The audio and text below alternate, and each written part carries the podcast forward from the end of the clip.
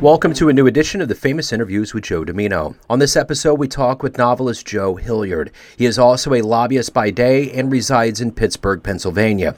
He talks about his fantasy series, his day job, role models, and plenty of stories in between. Enjoy this interview. What's happening? Oh, not too much, man. How's life?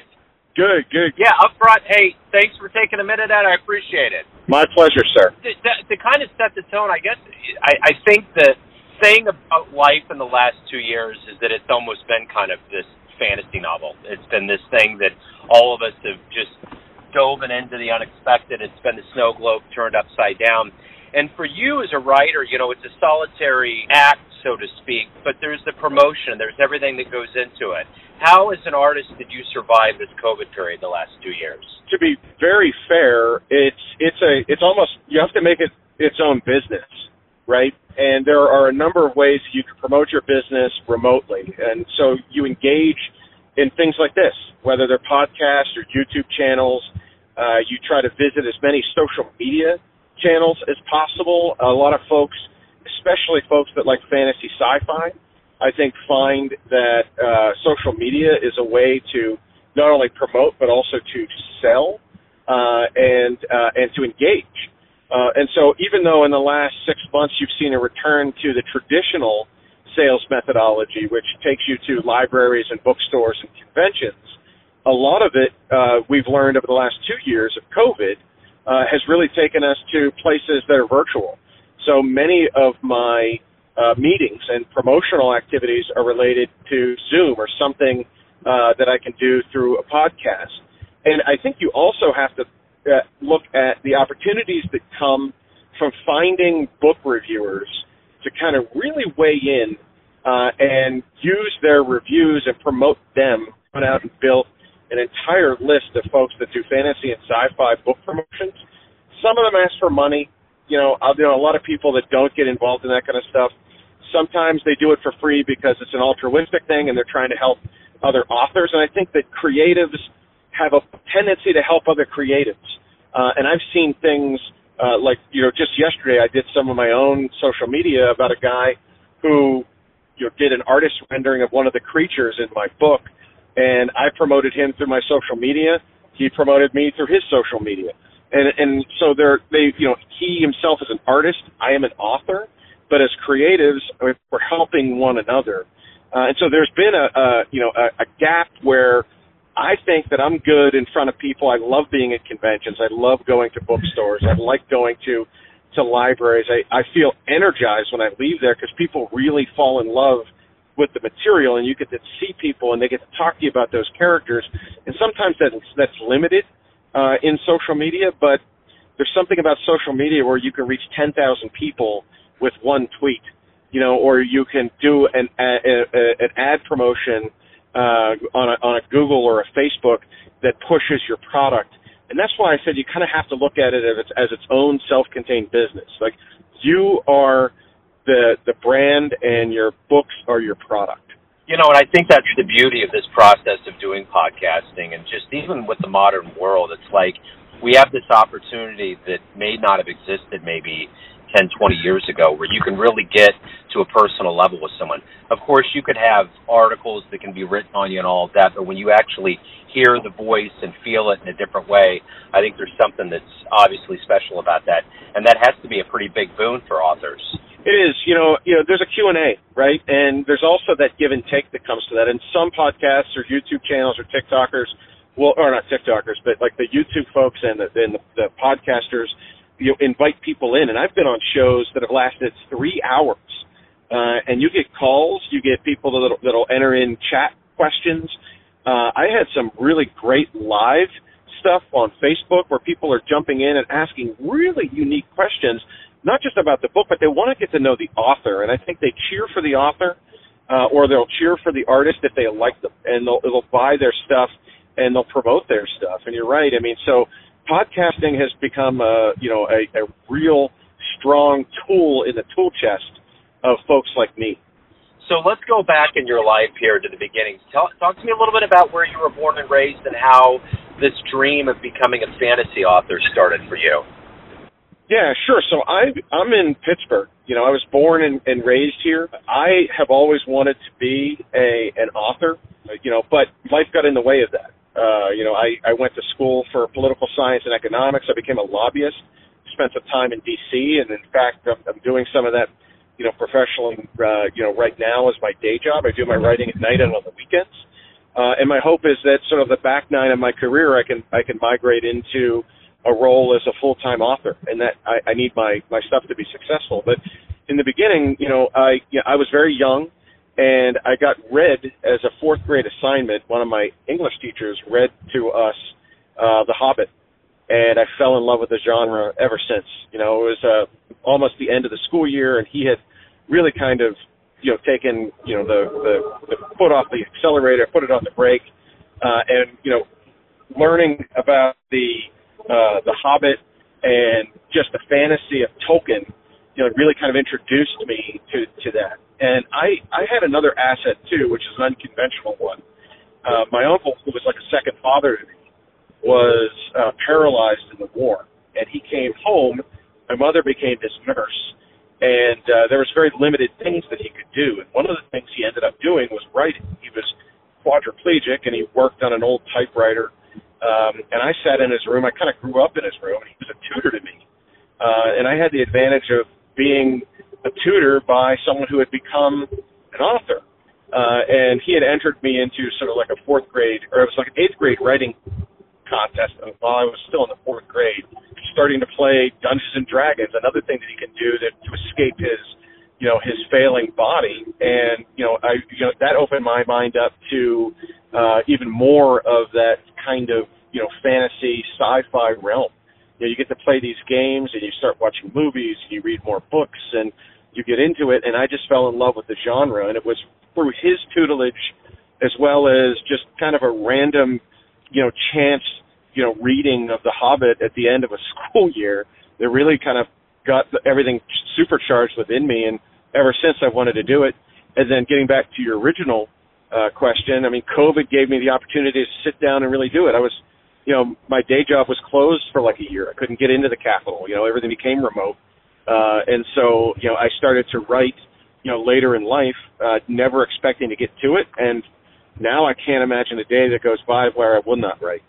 It seems to me, though, not only did people ingest media at very record rates over COVID, I mean, between TV, movies, books, visual, music, um, I think there's a level of us that probably needs some some some kind of fantasy and escapism. I mean, I know we're coming out of COVID, but man, all these other things that we're entering, as far as like Supreme Court rulings and Russia and invasions and all of this, do you see that maybe this is a very key and unique time to be a novelist to offer people another world to escape to for a little bit? I sure do. You know, I look for escapism in in my evenings and weekends, right? I think everybody does. It doesn't matter really what your job is, uh, but you know, it's it's a turbulent time.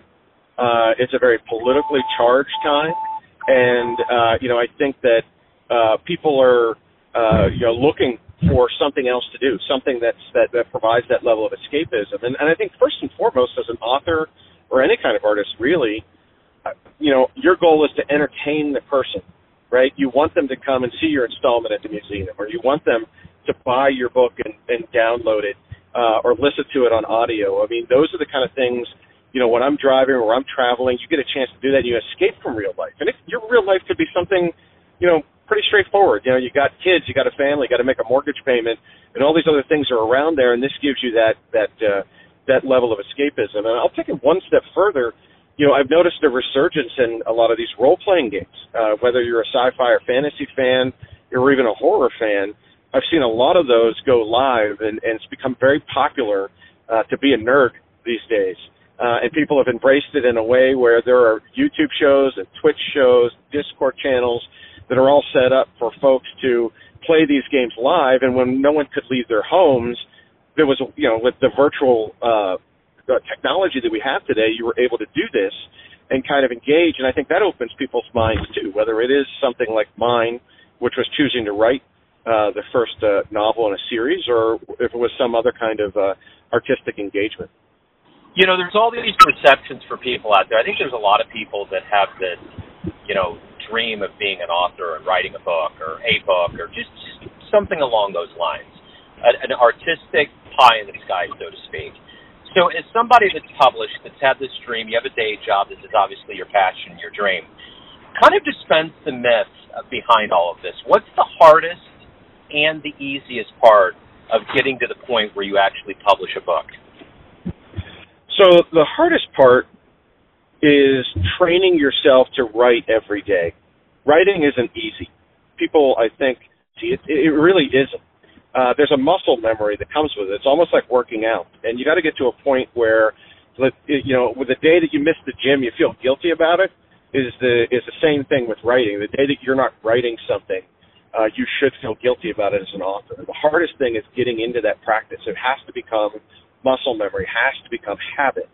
Uh, and you know, you don't have to write great award-winning stuff every day. Like days where I am not doing my best at writing, I'm outlining. I'm looking at future projects. I sometimes use that downtime to bounce ideas off of other creatives. I take where I'm stuck. You know, if you ever get into a rut or writer's block, I find talking to other people about it and telling them what you would like to do, hearing their ideas sparks your own imagination. And you're like, oh, well, why didn't I think of that? And that gets you back into writing. And I've actually listened to uh, Margaret Weis, who, who you know, wrote the Dragonlance novels um, in my genre. She says what she does sometimes. She, even when she's writing very well, she'll stop and force herself to stop. And, and I wondered why. And she went on to say it was because then she feels the urge to go back and finish. And you get a second perspective on things. When things are running through your head, you don't even know they're coming together. So I think the hardest part is really training yourself to be uh, a writer. The easiest part, uh, I think, is passion, right? If you're going to write something, it has to be inside you. And, and for me, I've had a story rattling around in my head for 20 years. Uh, and it's a matter of putting it on paper. That takes some energy. Uh, like I said before, it, it, it takes that sort of habit. But, you know, if you love your story, you're going to want to write this. And you're going to get up every day or stay up late or do it on the weekends or do it when the kids are in bed and the dogs are already walked and you know or whatever it is you're going to find that time to write something even if it's just a few paragraphs or outlining the project and you you know nickel and dime your way you cobble together that outline that comes from passion and that's something from within you know and i think that's the easiest part but i will say you know it is a community you know i think people out there uh if i were to give someone a piece of advice uh you know as as an author uh, listen to other people. Don't be afraid to share your work. Send it to beta readers. Talk to people about it. Get their opinion on it because sometimes you're so close to it, you're blind to it. You know, you're almost like tone deaf in a way. Like you, you think the story is heading in this direction because in your head it's always headed in that direction. But if you share it with people, you'd be surprised on how many cool, creative, and even better ideas they have that you can go back and rewrite and edit into your manuscript. And so I think opening up uh, to folks isn't always the easiest thing for a introverted community like authors have a tendency to be. Uh, but I would encourage everybody to kind of get a thick skin and, and go out there and, find folks that can help them write a better novel. So you mentioned Lord of the Rings, but in in your as the years have gone on, what has been a book that you've gone back to, one that really inspires and it's kind of like a backbone for you. Yeah, so I read a series uh, by R.A. Salvatore uh, that really got. That, at that point, I knew you, where Tolkien was. I love fantasy. Where Salvatore brought me is I have these same stories I want to write like R.A. writes, and you know he he wrote a dark elf trilogy that starts with this book called Homeland, uh, and it's the origin story of a of a very uh, very popular Drizzt Do'Urden, who is a you know a dark elven ranger, sort of in the in the uh, in the mold of of, of Aragorn from uh, Lord of the Rings, and uh, you know I I go back and read that once a year. Uh, I think that that kind of for me that's that post that you're looking for. It really gets your your your veins pumping and that blood boiling uh, and you just love and what he's done. I've tried to assimilate into my writing as well. I mean, I write epic fantasy, and I've included some dark fantasy in it. And in his case, he was writing about a, a you know sort of an evil society uh, that you know this good kid is growing up in. In in in my world, it's you know I, I try to you know do a little bit more of the gothic, like the more classic gothic fear factor uh, that comes from it. And of course, it's you know mine is is is far different than his, but uh, I you know I take a lot of inspiration from Salvatore and I would think secondarily, I've I've reread my Dragonlance novels from Margaret Weis uh, and Hickman uh, over and over. They're dog-eared, and I refuse to get rid of them because I think there's good karma in them. You know what I mean? There, it's a, it's a lot of fun, and that is classic sword and sorcery fantasy, uh, and that that also gets your your blood pumping. So talk to me about people that you look up to, role models, heroes that really fuel and make you do what you do, and and and feel passionate about what you do? Yeah, so first, first and foremost, it's my uncle. Uh, you know, I you know, for a guy to come back from a war as a quadriplegic and instead of giving up, found a, a new place in life. He was dependent on a lot of people, uh, and including my mother, including his mother for some time. And uh, you know, sitting there learning, he never complained about it. Uh, it was something that I learned uh, to write from him and to respect sort of the passion he had, and he became my teacher, right? And I and I think that as as a role model, as someone that's an inspiration to me, he was the first and foremost, uh, and I kind of honor him uh, through uh, my writing. I've taken his last name as my pen name uh, to honor him because he didn't live long enough uh, to be able to publish something. He wrote some, you know, pulp fiction and uh, serials for for magazines and stuff like that. Uh, but nothing. I think his dream, once he had come back from the war, was to get published. And he didn't have a chance to do that, and I got lucky, and I found a great publisher on the on, on my first try, you know, out, and uh, you know, I, I honor him by by doing that. He would be the one that's a personal, uh, you know, hero of mine, and I think you know, I've already mentioned a few uh, of the professional ones, the R.A. Salvatores, the Margaret Weises, the Tracy Hickmans, the, the the Tolkiens, the George Martins, you know, and I'm a you know big fan of Brandon Sanderson, Terry Pratchett, um, you know, and, and and stuff that that they've done. They've done a lot to advance that fantasy, uh, that fantasy genre over the years, and I look up to them and see how they've been uh, successful. Uh, and I'm trying to pattern my my novels in the same way. So, if you could meet one person alive today on the planet, who would it be? What would you talk about with them? uh, uh, that's a that's a really cool question. Uh, you know, I, I think that if I were answering it professionally from an author perspective, uh, and this person has to be alive, right?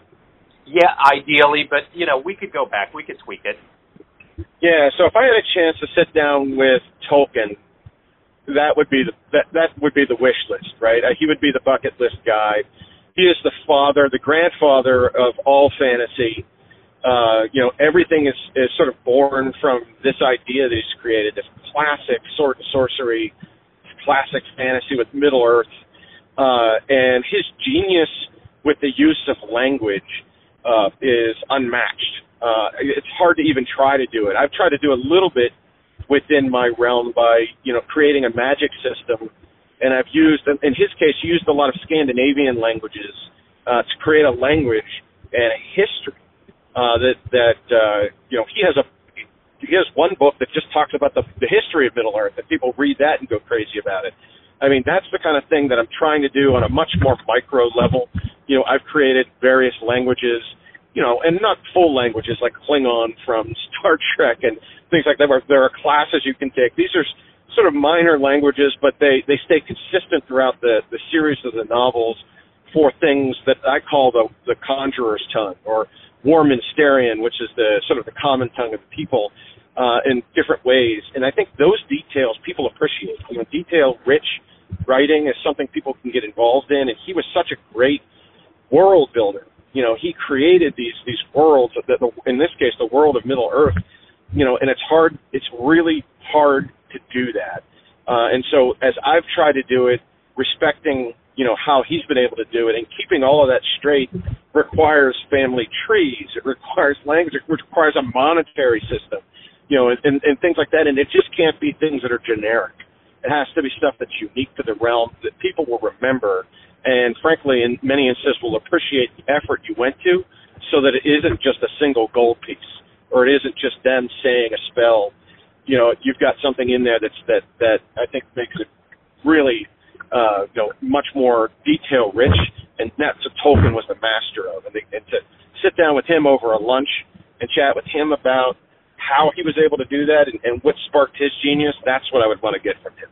If you have a dream tonight and you run into your younger version of yourself around the time that you were really kind of hatching dreams of what you want to do with your life and, and writing a book, and you could give yourself one piece of advice based on the wis- wisdom that you've gathered throughout all these years, what would it be? What would you tell your younger version? Yeah, you know, the, the easy answer here is start writing earlier you know, I started writing, I had a creative writing class in high school, several of them. And I remember wanting to go to school to go to that class.